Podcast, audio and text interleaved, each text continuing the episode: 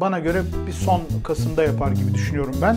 Ama hani ikiye bölerse de çok da 40 mı sizin pikiniz? 40 evet. Zaman zaman düzeltme olması normaldir. Yani ana trend değişiyor mu değişmiyor mu ona bakmak lazım. Yani bu kadar çok takılmamak. Ki bunları çok kısa sürede görürüz. Yani birkaç gün içinde belki yarın yani belki yarından da yakın falan bence.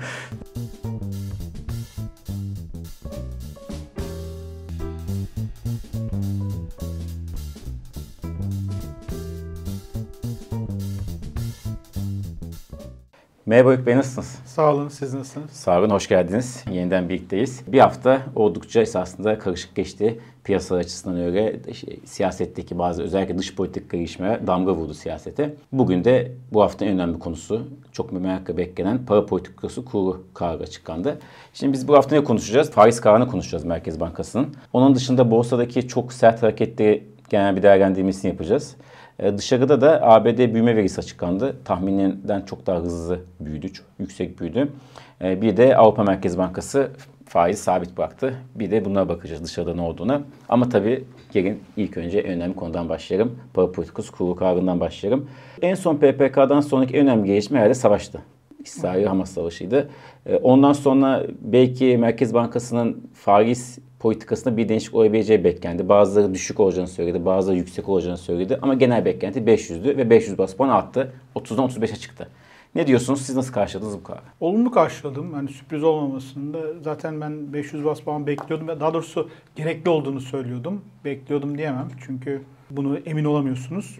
Geçen haftaki yayında da konuştuğumuzda enflasyonda düşüş eğilimi görüyoruz. İşte aylık enflasyonda ve politika faizi reel olarak pozitife doğru yaklaşıyor. İşte para politikası politika faizinin gösterdiğinden daha sıkı falan gibi sinyaller aslında e, bazı e, katılım anketlerdeki bazı katılımcıları daha düşük olabilir mi acaba diye beklentiyi yöneltiyordu. Zaten piyasa katılımcı anketinde de medyam beklenti daha düşük çıkmıştı.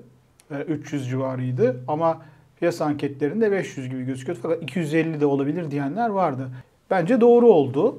E, Şimdi e, yavaşlatmak e, daha sonra belirsizliklerin arttığı bir ortamda varılacak noktayı çok aşağı çekecekti. Bu da piyasa dengeleri açısından ki bu rapor, bu karar metninde çok e, bazı önemli şeyler var. Onlara değineceğiz.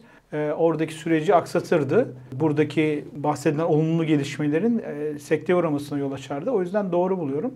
Bunun dışında da aynı cümlenin parasal sıkılaştırma gerektiği zaman ve gerektiği ölçüde kademeli olarak güçlendirilecektir. Yani devam edeceğini söylüyor ama net bir boyut konusunda da bir şey söylemeyen bir cümle bu ama yine de bunun olması en azından bir artış daha göreceğimizi düşündürüyor. Onu söyleyebiliriz. O da olumlu. Yani bitti bu süreç falan demiyor. Yani ilk etapta bunlar önemli. Beklentilere medyan beklentiye paralel olunca konuşulacak konu hani e, metindeki ayrıntılar. Ayrıntıda ne değişiklikler yapıldı noktası oluyor. Burada şunu görüyoruz. Daha önceki dönemde e, özellikle işte e, kur ve ücret kaynaklı maliyet yönlü baskılar ve vergi ayarlamaları ile ilgili bir süreç vardı. Malum yaşadık bunu enflasyonda da. Bu sürecin fiyatlara geçişinin tamamlandığını söylüyor. Büyük ölçüde tamamlandı diyor. Bu önemli. Zaten biliyoruz bunun böyle olduğunu. E, bu, bu cepte ama e, bundan çok rehavete kapılmıyor bir gözüküyor. Çünkü diyor ki son işte jeopolitik gelişmelerle petrol e, bir yukarı yönlü risk yaratabilir diyor. Yani bunu bir risk olarak söylüyor. Şu anda baskı yaptığını söylemiyor ama yaratabilir diyor. Aylık enflasyonunda ana eğiliminde düşüş gözleneceğini söylüyor. Bu da önemli. Buna aslında benzer bir sinyal geçen toplantıda da vermişti. Aylık enflasyon evet. artış eğilimi yavaşlayacak diye. Burada artık daha net söylemiş. Buna da katılmamak mümkün değil. Doğrudur. Ve kritik yine cümle 2024 yılı e, rapordaki patika ile uyumlu bir e, sıkılaşma adımları atmam lazım demiş. Yani oradaki ha, bu da çok önemli. Yine bunu enflasyon raporu konusunda ne demek istediğini anlatacağım. E, bu taraf böyle. Onun dışında ne burada yeni bilgi olarak ne gördük ki aslında bunu olabileceğini söylüyordum. Geçen hafta da konuştuğumuzda söylemiştim. E, şu sinyali vermiş. Türk lirası mevduat payının artırılması yönelik ilave adımlar demiş. Şimdi bundan ne anlıyoruz? Daha önce ne gördük? Bundan kastı KKM'nin payının azalması, öbür tarafın artması. Bununla ilgili yani bir türlü şu, şunu demek istiyor. Ya işte bunu zorlayacak KKM ile ilgili dönüşüm hedeflerini yükselteceğim demek istiyor. Ya da son dönemde mevduat faizlerinde bir hafif gerileme gibi vardı Evet. ya ya da bu çok hoşuma gitmiyor hani Türk lirasında onu biraz yükseltecek bir şeyler yapacağım gibi okunabilir bunlar. Ki bunları çok kısa sürede görürüz yani birkaç gün içinde ve belki yarın yani belki yarından da yakın falan e, görebiliriz. Seçici kredi ve miktarsal sıklaşma kararları almayı sürdürecektir diyor. Bu aynı cümle. E, yeni bir şey değil bu. Bunu da bekleyebiliriz. Yani KKM zorunlu karşılık e, arttırımıyla sistemde bir likitte fazlası oluştu bankacılık sisteminde yaklaşık 150 milyar kadar. Bunu çekmeyi hedefleyebilir. Bunu çok acele de etmeyebilir. Çünkü vergi çıkışları falan var yakın zamanda. E, o çok net değil ama bu da şey. Bir de çok yine ayrıntılarda şöyle şeyler gördüm. Bir kere büyüme falan görünümüne değinmiyor hiç dikkat edersek işte büyüme güçlü. Bu iyi bir şey. Yani net tercihim diyor benim enflasyon diyor yani. Yani büyüme iyi gitmiş, kötü gitmiş. Şu anda çok e, benim e, ilgi değil. Ya, tabii ki takip ediyor ama ama şunu hep vurguluyor. İşte cari işlemler hesabındaki iyileşmeyle bunun fiyat istikrarına katkısını bir ilişki kuruyor. Burada da daha önceki şeylerde turizm gelirlerinden falan bahsediyordu. Onu çıkarmış. Bunun yerine talepteki dengelenmiş dem- demiş dengelenmenin. Yani iç talep çok e, aşırı bir şey vardı ya. Burada bir şeyler gördüğünü ki bunları da konuştuk. E, bu önemli. Son dönemde işte yabancı yatırımcı geliyor mu gidiyor mu falan şeylerinde daha önce e, Türk lirası varlıklara yurt dışı talebin artışının falan gibi bir şey diyordu. Bunu biraz değiştirmiş. Artması demiş. Yani orada daha net sanki artıyor gibi konuşuyordu bir önceki toplantıdaki şeye baktığımızda. Evet. Burada hani sanki bir temenni gibi koymuş. Yani gördüğüm ana şeyler bunlar. Şimdi iki ay toplantı kaldı. Herkesin genel beklentisi Ocak'tan sonra bir faiz artışının olmayacak. En azından yerel Evet. seçime kadar. Evet. Yani Mart, Nisan'a kadar bir faiz artışı. Bazı farklı şey yapanlar da var. Evet artık yavaş yavaş olmaya şimdi başladı. bazı yabancı şeyler de var. Durup sonra Nisan'da yapardı ama bana o çok mantıklı gelmiyor o senaryo hep söyledim. O zaman şimdi yani siz bu azalarak artık yavaş yavaş %40 ve orada Va- Finizde hocam bir yere varır. Ee, bu bir kere de ben, bana göre bir son Kasım'da yapar gibi düşünüyorum ben. Hmm. Ama hani ikiye bölerse de çok da 40 mı sizin pikiniz? 40 evet. 40. Tamam göreceğiz bakalım kaç olacak. Evet. Buradan enflasyon raporuna geçelim. Haftaya geliriz. İlk, ilk Evet. Kasım'da enflasyon raporuna son olacak. Evet. O yüzden öncesinde biraz değerlendirelim. Birkaç şey değinmek istediğinizi söylemiştiniz. Bugün Aynen. enflasyonda ne görüyorsunuz? Evet. Şimdi burada iki şey kullanıyor. Tanesinde yıl sonunda rapordaki tahmin oranı üst sınırına yakın seyredeceğini söylüyor. İkincisinde de yine raporda 2004 yılındaki öngörülen patikayla uyumlu diyor. Şimdi bunlar çok önemli. O rapor yani bir önceki rapor Temmuz sonunda yayınlandı. E, oradan çok farklı gelişmeler oldu tabii hele yıl sonu enflasyon açısından. Orada yıl sonu tahmini 58'di. Üst sınırda 62 idi yanlış hatırlamıyorsam. Ama hani şu anda üst sınıra yakın seyredeceğinden kastı herhalde 62 olamaz. Zaten 62'deyiz yani şu anda. O yüzden ben bunu şöyle okuyorum yani. Temmuz raporuna referans vermiyor da yeni rapora referans veriyor diye okuyorum. Ama bu raporu daha bilmiyoruz. Yani onlar tabii ki hazırladı. Tahminleri yaptılar büyük ölçüde bu toplantıya gereken. Bence her şey hazırdı. Hatta bunlar da bu toplantılarda ele alındı. Nasıl son kararlar verildi diyelim. Ve belli ki 2 Kasım'da bunu göreceğiz. Dolayısıyla ben oradan kastın hani yeni rapordaki tahmin olduğunu ve bunun da minimum 65 ila biraz daha yukarıda bir piyasa 68 bekliyor. Bir ara 70'e gider gibi gözüküyorduk ama ben onun biraz yavaşladığını e, o gidişin görüyorum ki bu da önemli. Öyle olacağını düşünüyorum. Onu kastettiğini. Dolayısıyla enflasyon raporunda bunu görmek önemli olacak. Bir de daha önemlisi 33 olan hani 2004 yılı beklentisi şimdi 33 diye korursa aslında güçlü bir sinyal. Daha güçlü bir sinyal olur. Yani daha olumlu olur. Niye? Çünkü piyasa zaten gelecek yıl anketlerde de gelecek 12 ay 45 çıktı. Hadi yıl sonu beklesin 43 diyelim. Hani çünkü Ekim ayını Evet. konuşuyoruz. konuşuyoruz. 2 ay daha var. E, 33'ün çok üzerinde. Yani 33'e ben e, uyumlu bir e, yol gideceğim demek daha sıkmam gerek demek. Yani bu bunda pozitif algılanacaktır eğer böyle bir şey olursa. Ben öyle olacağını zannetmiyorum. Yani o kadar şey olacağını. Olursa daha güçlü bir sinyal ama olmaz da diyemem çünkü Merkez Bankası'nın son birkaç kararında hani daha şahinler ağır basıyor diyebiliriz yani karar olarak baktığımızda. Hele bugün de son günlerdeki kafa karışıklığına rağmen çünkü son e, bugün falan hani acaba daha düşük mü gider işte jeopolitik riskleri mi öne çıkarır böyle çok kafa karışıklığı oluyor biliyorsunuz her toplantı öncesi. O onlarla hiç girmeyip böyle bir karar alması hani daha şahinlerin ağır bastığını gösteriyor. O yüzden Onun da çok önemli olacağını düşünüyorum. 33 korunacak mı yoksa hafif bir düzeltme yapılıp işte ne bileyim 40'lara veya işte 39'a atıyorum tamamen ee, bir şey yapıp öyle mi olacak? O biraz daha zayıflatır şeyi ama 33'te korunma ihtimalinde e, bir aylı var diyebilirim. O daha güçlü bir sinyal olur. Yani onlara bakacağız. Yani çok bir net e, kur politikası ile ilgili falan aynı tavırlarını sürdüreceklerdir. Hani öyle olmasa da işte biz e, sadece KKM için döviz ikitisi veriyoruz falan gibi şeyler herhalde o sorular gelecektir yine. Bu e, jeopolitik risklerin, son gelişmelerin e, büyüme anlamındaki etkileri falan gibi şeylerde oralarda enteresan değerlendirmeler duyabiliriz. Ama en önemli kısım bahsettiğim e, enflasyon tahminleri olacaktır. Dün Cumhurbaşkanı Erdoğan'ın e, İsrail'i eleştiren sözleri, Hamas'ı destekleyen sözlerinden sonra çok sert bir satış geldi. Yani birçok insan evet. bu satışı buraya bağladı. Çünkü pozitifti. Çok %7 gibi yani son dönemlerde bilmiyorum son kaç yılda ama uzun zamandır görmediğimiz bir e, düşüş yaşadı BIST 100 endeksi. Bugün ise özellikle Merkez Bankası karına kadar sakindi yani dengeliydi ama Merkez Bankası'ndan sonra karından sonra 500 bas puanlık artıştan sonra çok hızlı yükseldi yaklaşık %4. Bu esasında bu iki güne ait bir şey değil. Son bir hafta 15 gündür evet. belki daha fazla bir sürede çok sert hareketler görüyoruz borsada. Evet. Tabii bunun nedeni kimse tam olarak bilmiyor. Ama siz ne olarak görüyorsunuz? Neden bu kadar zikzak yapıyor borsa?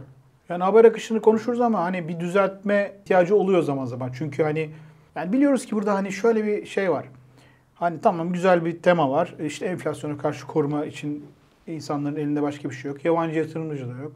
E, yerli yatırımcının çok büyük ilgisi var. Halka arzlara kapatan bir yerli yatırımcı var. 2 milyondan 8 milyona giden. Dolayısıyla bunlar sürekli bir yükseliş e, arzusunda ve o onun da karşılandığını görüyoruz. E, bir sürü şeyde her düşüş olduğunda bir sürü bunu zorlaştıracak şeyler var. İşte devre kesiciler, bilmem neler. E, her her türlü şey onu desteklemeye yönelik. Yani bunu dolayısıyla böyle bir süreçte de zaman zaman düzeltme olması normaldir. Yani ana trend değişiyor mu değişmiyor mu ona bakmak lazım. Yani bu kadar çok takım bahanesi olarak kullanılacak şeyler oluyor. Mesela öncesinde de şu da mesela önemli bir gelişmeydi. Türkiye'nin işte İsveç'le ilgili şeyi NATO. E, NATO üyeliği şeyinin meclise sunması. Mesela bu da pozitif yansını gördü. E, tamam bu önemli şeyler.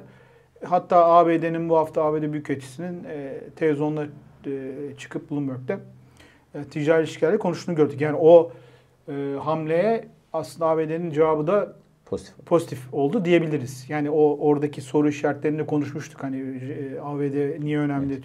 O var ama tabii şimdi böyle baktığımızda dış politika tabii uzman değilim ama hani okumaya çalıştığımızda sonuçta bu gerilim 6 Ekim'den sonra ortaya çıktığında e, Türkiye'nin tavrı daha ortadaydı yani. Bu da olumlu karşılandığını genel olarak hem dış çevrelerde hem Türkiye'de piyasalarda diyelim.